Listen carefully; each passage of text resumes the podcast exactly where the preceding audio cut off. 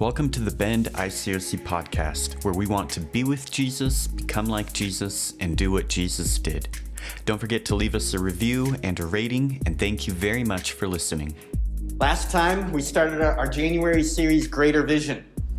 And if you remember, that's if we have a, a greater vision of God, God can also give us the tool of vision, a greater vision for our life. But if we don't got that greater vision, we tend to have less of a vision of God. Less of a vision of how he's going to act in our life. And that great vision of God is that he is king. He is king, but if he's less than king, then he gets less in our allegiance, less than our allegiance. So important to start with a clear vision that he is king if we're going to respond in discipleship and follow him. Amen, church? Amen. And we had touched on the great revelation of uh, Isaiah six, where it's holy, holy, holy vision of God, and that produces in Isaiah a here am I, send me. So we each have to ask ourselves, does our vision of God, is it holy, holy, holy, and does it produce within us a response of here am I, send me? Here am I, I've been sent. That's Isaiah's response. That clearer vision of God can help us to have clarity for our life. And the practical on that. It's not just a one-time inspirational sermon and a reminder about it the following Sunday. It's stop, listen, think, cleanse, pray, seek. And we listed some Psalms to really do the heart work of beginning to see the Lord in a transformational way, the relational way that David sees God. Amen. And that's some work that we all need to be doing. I continue need to be doing, even when you run through those Psalms, you need to keep going back to them. And that lands us on today. So really, if there was a practical from last week, it's spend time with God in those practicals, in your spiritual formation to have a clear view of him.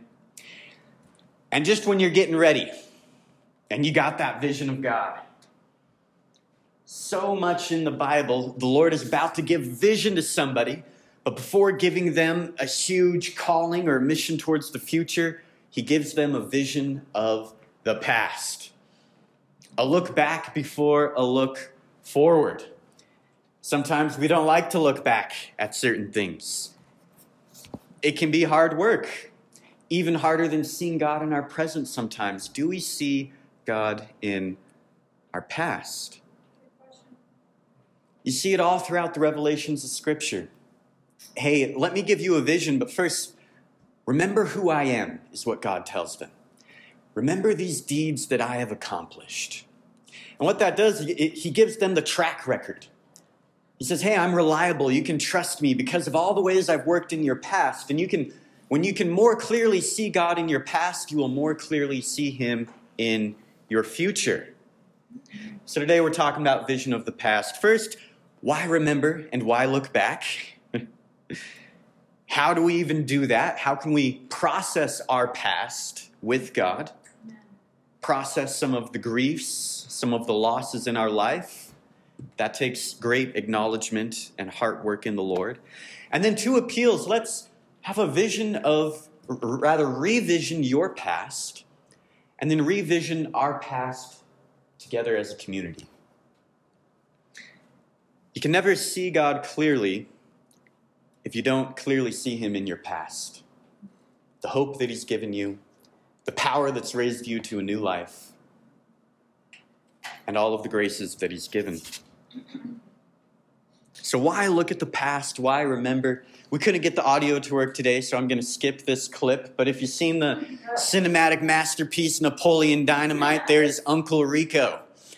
And Uncle Rico, he says, oh man, back in high school, we could have taken state, I could throw a pigskin quarter mile over the mountains. Kip is like, are you serious? And then they ta- start talking about cyberspace and time travel. And he's like, man, I could have gone all the way, be sitting in a mansion with my soulmate in a jacuzzi. And he does not have a clear view of the past, which skews his vision of the future. He is stuck in his past. So if you if you want a mental image to take forward in your future, it's don't be like Uncle Rico. Don't be Uncle Rico. How do we balance that forgetting parts of the past, but also remembering parts of the past? So in Exodus thirty-three, this is the infamous, Lord, show me your glory, boldness that Moses has. I want to see you clearly. And he's like, hey, get in that little space behind a rock and I will pass by and you can see my back. Like if some guy told me that, I'd be like, look at your back. That's kind of, I don't know. But it's because God was so holy, so much glory, he could only see his back. And the, the interesting thing, scholars will pick this apart and they say that is symbolic, looking at the back of God, for God revealing to Moses all of the ways God has worked in the past. I'm not sure how much to make of that, looking at God's back, but we do know that Moses wrote the Torah. We do know that Moses wrote the first five books of the Bible. We do know that what God revealed to Moses was five books of the past. A past vision, a past revelation, a vision of the past. And I love it because in that Exodus thirty-three, this is right at the time of, Lord, we're not going to go into the promised land, this future, unless you go with us, unless we have your presence. Show me your glory. I want your presence. And God shows him the vision of the past. Same thing for us. We may be looking around or, man, I just don't feel close to God right here in the present. Man, how has God been revealed in your past? That's what Moses had to look at in order to have a forward vision. How's God been revealed, or how has he revealed himself in your past? And it's great to proclaim this and clarify this and verbalize this so that we can give that same hope to others. Yes. Really quickly, these are going to go pop, pop, pop, but a quick survey of Scripture. All throughout Deuteronomy, what Moses is writing is, remember, be careful and watch yourselves closely so you do not forget the things your eyes have seen or let them slip from your heart as long as you live. Man, that's got to be in our heart. Remember the day the Lord, the God, stood with you. Remember his voice. Remember that you were once slaves in Egypt. Remember what your Lord did with Pharaoh. Remember that he had you in the desert for forty years in order to refine your hearts. Remember that the Lord gives you the ability to produce wealth. We forget that one sometimes, amen. Remember, on to the next slide, and never forget how you provoked the Lord. Remember today that your children, et cetera, et cetera, did not experience the Lord's discipline in the desert, going on to the next generation. Remember that you were once slaves in Egypt again. Remember all the days of your life. Remember, remember, remember. And I love the last one, Deuteronomy thirty-two seven. Remember the days of old, consider the generations long past. Ask your father and he will tell you, your elders, and they will explain it to you. If you're having trouble remembering God, ask an old guy, ask an elder, ask an older Christian, somebody who's had a little more life experience. That's one great reason why we need the elders and the olders. Some other places you can go for that heart work. And these have the ability to incredibly transform your view of how God has worked in your past. Joshua twenty-four, covenant renewal. And man, it's like every other line. Remember, remember, remember.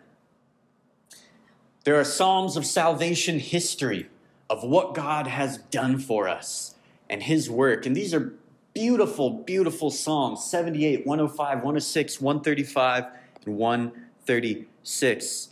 If you want clarity on how God has worked in salvation history, perhaps even your own personal history, look to there.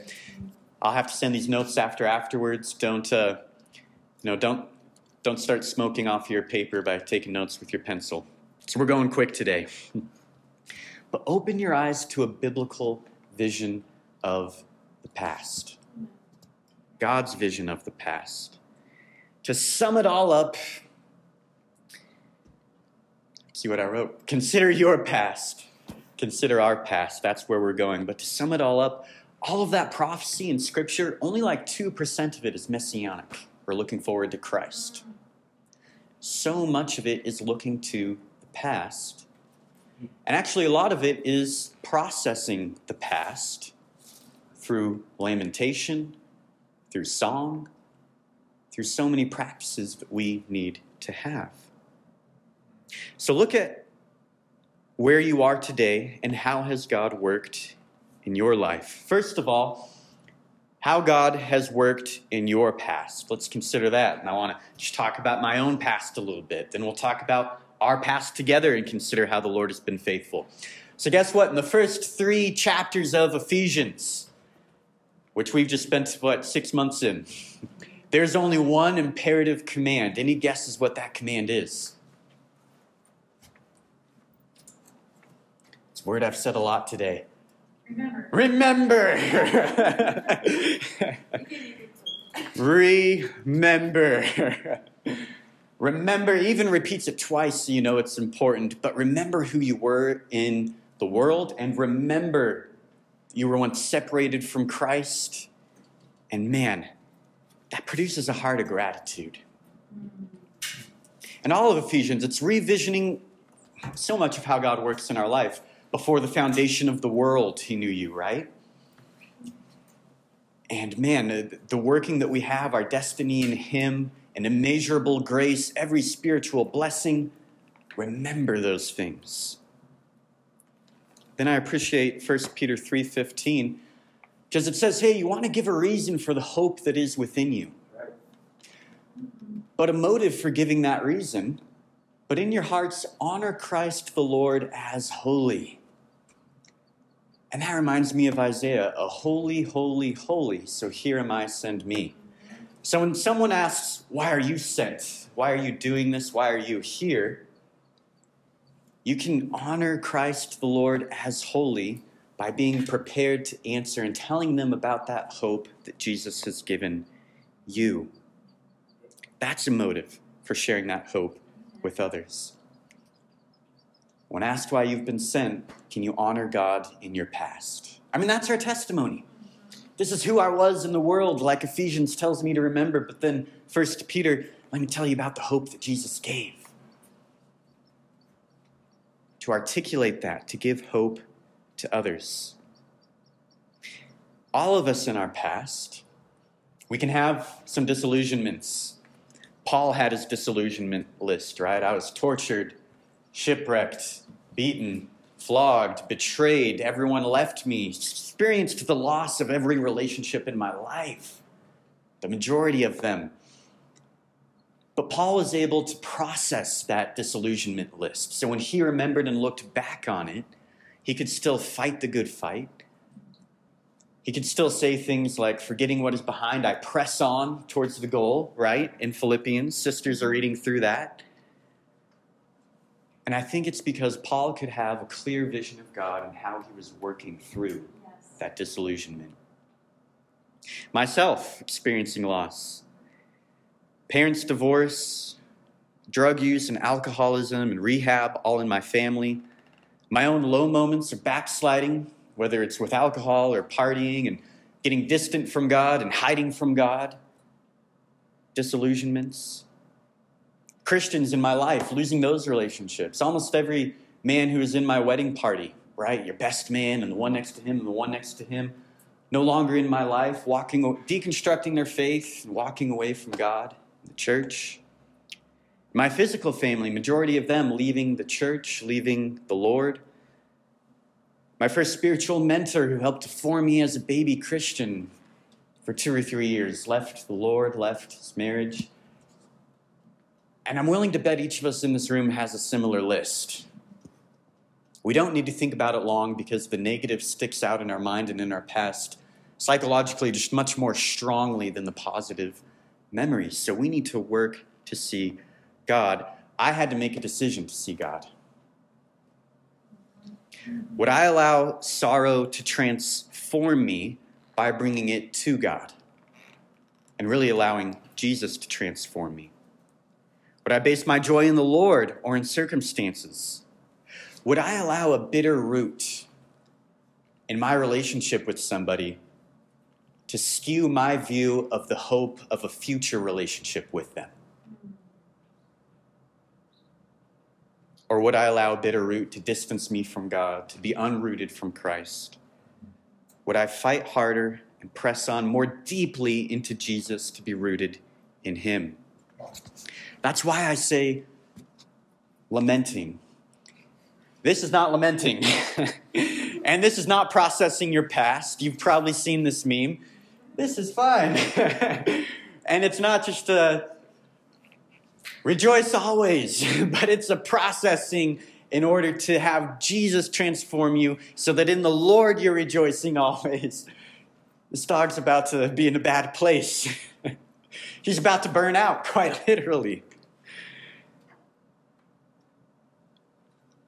One of my favorite verses, past favorite verses, I've now replaced it with Ephesians one eighteen, much more hopeful verse. But in the past, there was Lamentations three, where he says, I remember my affliction and wandering. Remember the affliction, the bitterness and the gall. I remember them, and my soul is downcast within me. Yet this I call to mind, and therefore I have hope. Because of the Lord's great love, we are not consumed, for his compassions never fail. They are new every morning. Great is your faithfulness, the Lord's faithfulness in all of those disillusionments. Amen. You will struggle to move forward with the godly vision of your life if you don't lament and grieve and allow Jesus to transform your past. Amen. I say, hey, you know, in order to really move through this pandemic, we need to grieve the pandemic, lament losses we've experienced. And we're not through all those losses yet, as we see in the news this week. But there needs to be acknowledgement of that, grieving of that. See my wife, a trained grief recovery specialist. She knows that it takes some hard work. Almost everybody I share my faith with these days, they, oh, you're a minister, oh, you're a disciple, you go to church. Yeah, people really need that right now because they know people are grieving and that they need that hope in Christ. So are we able to help people process through their grief, to revision their past? Are you able to help your coworkers, your city, in your lifetime to revision their past? Man, we need God's help to do that. Because it is difficult work, it is triggering work, but when we, when Jesus is king, man, he's the king of difficult work and the king of triggers and the king of grief, not to switch them away, but to process through them. Consider our past together. Last point. Henry Nouwen, I love this quote. The degree to which we grieve our losses is in direct proportion to the compassion we can offer other people. That's where we can get caught in that past vision. It really blocks us from having a forward vision, a hope, and bringing that to other people. And when we talk through the rest of this vision series and we start getting excited, it's, it's going to be tough to really clearly see some of that forward vision. Not also look at walking through some of the past vision. I know you're probably like, all right, all right, Joey, I hear you. You said remember like fifty times. And you're talking about remember that Jesus gives us hope. Well, considering that together, here, here's some more practical tools if that's what you're looking to hear. All right, Jesus is my hope. He's my king. Remember the past. I don't know. Some more practical tools. Grieving our losses. I want to spend just a moment right here. This is a verse I'll read in length. Numbers thirteen. They are caught between the forward vision and the past vision. And there are definitely practicals here. It says, they cut off a branch bearing a single cluster of grapes. Two of them carried it on a pole between them, along with some pomegranates and figs. Caleb quieted the people before Moses and said, let us go up at once and occupy it, for we are well able to overcome it. They scouted out the promised land. They bring back these massive grapes. Then the men who had gone up with them said, "We are not able to go up against the people, for they are stronger than we." So they brought to the people of Israel a bad report, a bad vision of the land that they had spied out, saying, "All the people that we saw in it are of great height. And there we saw the Nephilim, and we seemed to ourselves like grasshoppers, seemed to ourselves like grasshoppers. We should choose a leader and go back to Egypt." Caleb's ready to take the land. Actually, the minority, just two spies, are ready to take the land. They're looking forward. But the rest, there's a skew in the vision. And they can literally taste the future. They're eating these grapes. They have this opportunity to seize everything they've ever wanted, and they let it slip. Which is an Eminem lyric that two people picked up on, but I had to say that. Man, two of them say can do, and the other ten say we can't. And when people start talking about vision, you'll hear a lot of people say, "I can't." When we have a fe- skewed vision of God, we can hear a lot of, "I can't." Confucius once said, I think I have a slide of this. Yeah, Confucius. He who says he can't and he who says he can, they're both usually right. Because our expectations affect our view, affect our decisions and the actions we make. Our expectations change our reality. Mm-hmm. Expect disappointment, you'll be disappointed, but expect God to do great things, greater things. And God will do greater things. Yeah. You gotta believe in that. And you're still going, "All right, Joey, what's the practical tool?" They said the obstacles were great. The practical tool is the mindset. There's scarcity mindset, abundance mindset. And I'll let you hit some of those bullet points, but this is a choice. And when we get caught in the one, again, it's not a, "Well, snap, I'm going to have an abundance mindset. I'm going to start thinking, great, let's, uh, I'm just going to start taking risks and being confident and being grateful and being happy to share my time and knowledge with others." That takes a little bit of work, right? But again, with God and seeing God in our life more clearly, I think God wants us to have an abundance mindset. That a harvest is plentiful, that he has great hope for us, that he has an immeasurable power towards us who believe, but we gotta believe that, that there is more. You have to decide the kind of disciple you're going to be. To do things that have never been done before. To do church in ways that have never been done before. But it's that Numbers thirteen, caught in between past vision, future vision, where we're either going to hold back and stay in the camp or advance spiritually. And if you have a hard time viewing God in the present or viewing God in your past, you got to choose to either hold back or advance spiritually deeper into Jesus and make some decisions for your prayer life, for your Bible reading. There they were in the wilderness, tasting the future. They had to make a decision. Their bodies were free, but their hearts and souls. See, if Jesus was king, it's easy to advance. But they had a bad view. Either, hey, Pharaoh's a greater king, or these Canaanites seem to be a greater king than our king. They're looking back at empires rather than towards the kingdom of God. And just to say that we can give people that same taste, give them a taste of Jesus and his kingdom. So when you're in Christ, you're t- tasting the future yourself. Kingdom of God is like eating the fruit of the promised land while still standing in the wilderness. That's what we got to give people today. When we live under the rule of God, together looking at our past through the rule of God, it allows others to see and have a taste of the future, when they can see the kingdom. But we can't have that grasshopper syndrome. We need to help each other revision. We need to ask each other how God has been faithful in the past. They say that it's going from having limiting beliefs to liberating beliefs. To limit ourselves or to be liberated. Upgrade your beliefs with liberating truths of how God is faithful. And upgrade, you can't just upgrade. You need to go to the Lord. You need his help. You need time with him.